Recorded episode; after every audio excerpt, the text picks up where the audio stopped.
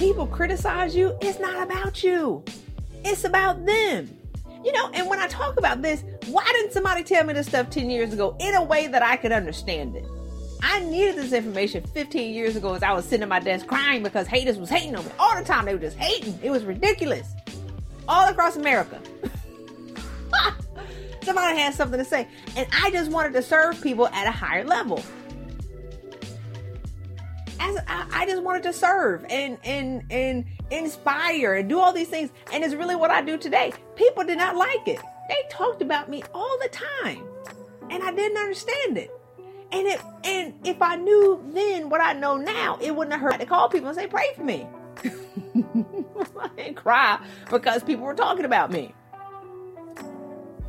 criticism has more to do with them. They weren't doing some of the leaders that were talking about me. They weren't adding value to the organization. They weren't trying to inspire other people. They weren't creating programs to get people promoted. They weren't trying to train people to make sure that they understood this game. That was what I was doing. But because I was doing it and they weren't, they were mad. She thinks she's all that. She thinks she's better than us. No, I was just trying to help people.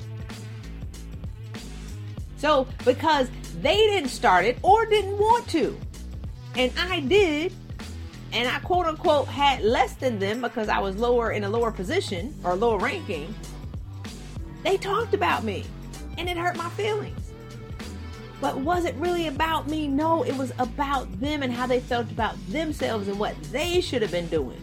Or because they weren't doing it, I'm now embarrassing them. So, do you have coworkers and team members who are hating on you because you're trying to do better and be better and be great and do all these other kind of things? It has nothing to do with you. It has everything to do with them. And will you stop and will you get your feelings hurt and stop giving and sharing your gifts with the world because of what people say about you? Ladies, that is your decision.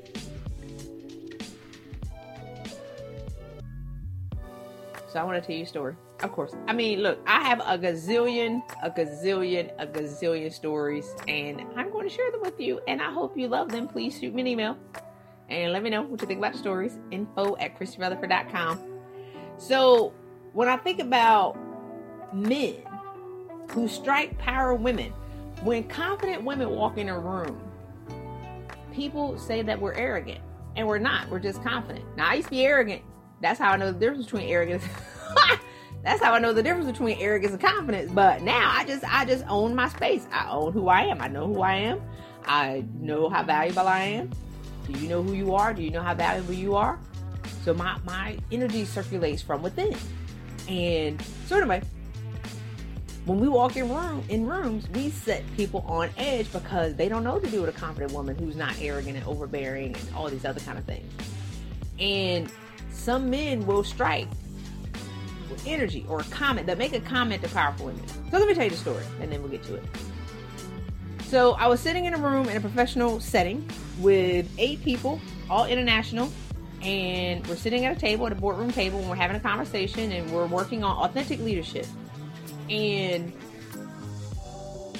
we're supposed to share something about ourselves and being vulnerable. And I've written five books about this. So my life is an open story. It does not shame me anymore. And because I'm sitting around a bunch of high power people, I said, I'll go first. I've shared this thing. I'm good. Let me take a crack at this. And I said something. I can't remember whatever I shared. And somebody who was at the table from a different country, a guy, he made a comment and it was so nasty. When I say nasty, but you know what I've done, ladies? I've programmed myself to not hear. That's why I can't remember what he said. it was so nasty, but I felt the energy behind it. And everybody at the table gasped and looked at me like, oh my God, I can't believe he just completely insulted her. He diagnosed me with something and gave me two or three books to read. And and I'm sitting there and I just smile and I shrug my shoulders. I don't care. don't care. I don't care what you say about me because I know that what you just said about me has nothing to do with me. It has everything to do with how you felt about yourself. So I just smiled at him and I shrugged my shoulders like, get out of here, dude, please. Whatever. And but everybody in the room was nervous. But but ladies, listen. He shut down the conversation. Who else is gonna share their business and their most vulnerable parts of their life and their career if they feel like they're going to get attacked. We got nothing done in that two week period. But later that night, I saw him in a room by himself and I went over to him and I said, Hey, you know, I don't appreciate what you said to me earlier, even though I can remember what it was. but I don't really appreciate what you said to me earlier. And I found it to be very disrespectful. And he said this. Now, ladies, I want you to pull up your chair or turn the volume up just a little bit. Y'all, y'all gotta get this. Take a note if you need to. He said, Christy, you're such a powerful woman. Have a confession. You know, you're, you're just so powerful. You know, I said that I did it on purpose. I just want to see what you were going to do. What? And I looked at him like, Excuse me? He said, And your response, oh my God, your response was so mature. It was like board of directors maturity. And that's the highest compliment that I can give you. And I just stood there and looked at him like, Wait a minute. you did that on purpose, but his challenge was he was from a country where women are not able legally to stand in their power. And he said, So help me manage myself around powerful women. And I said, Well, you know, first of all, first step, step one, you don't prod a powerful woman. You don't strike a powerful woman. Because I'm gonna tell you something, I'm a little different. Because five years ago, I would have cleaned off this whole table. And they would have sent me home. I promise you, I was a military officer. I would have rearranged the furniture in that room. but, ladies, I'm enlightened. I'm more calm. So I just stared at him and I said, you know, five years ago, I'd have cleaned off this whole table. And they would have sent me home. They would have been like, this lady don't belong here. This lady is off her freaking rocker. But what I learned was this I always had men say stuff to me and strike me with their energy and whatever they had to say, something nasty. And I always set it off because I knew they did it on purpose. So I would give them what they wanted. I would react and melt the freaking nose hair, their eyebrows, and the first four inches of their forehead gone. Now, what did that do? One, I lost my positioning because I gave them what they wanted. They taunted me and I rammed them. Two, people never remember what these men said to me. They only remember my reaction, which was horrifying. right? Three, my day is shot because I would set it off. OFF, do you hear me, baby? I would set it off. So now you ruined my day. And number four, you created a karmic debt that's going to come back to me. Now, because I've set it off, I've ruined your month or your life at this point. I've shattered my day and my peace.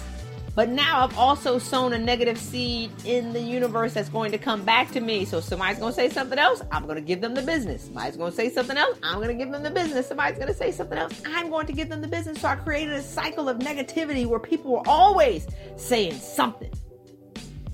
So, do you feel like you're caught in a cycle of people testing you and taunting you and just always having something to say? Are you creating it because you're reacting in a negative way?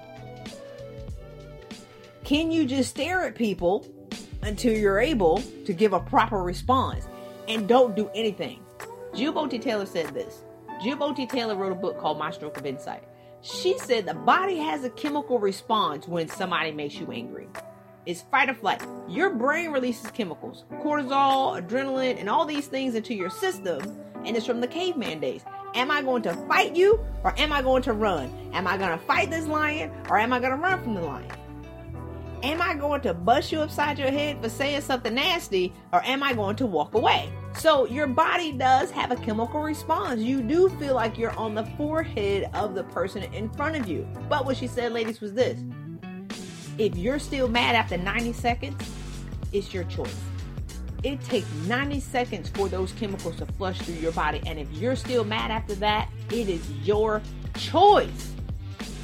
So if you're talking about this thing on the way home, which I did, it was my choice. If I'm still talking about it on Saturday or on Friday night, drinking martinis and eating empanadas because I'm to stack up the 20 things that happened to me during the week so I can talk about it over drinks and, and have a reason to eat fried food. I, it was my choice. if two months later I'm talking about it, it's my choice. So if you're doing this, lady, is ladies, it is your decision to continue to tell a story and relive it over and over and over. And if you can see yourself while you're telling a story, you're having the same chemical reaction in your body. Are you addicted to drama? I think I'll do a show on that. 90 seconds, ladies. Thank you for investing your time with us today. Get Christy's free case study, How to Pivot in Your Career and Recession Proof Your Income Without Getting Another Degree at www.changenowwithchristy.com. Until next time, be sure to subscribe to our channel and share this episode with a woman who needs it. Your life will never be the same for the best.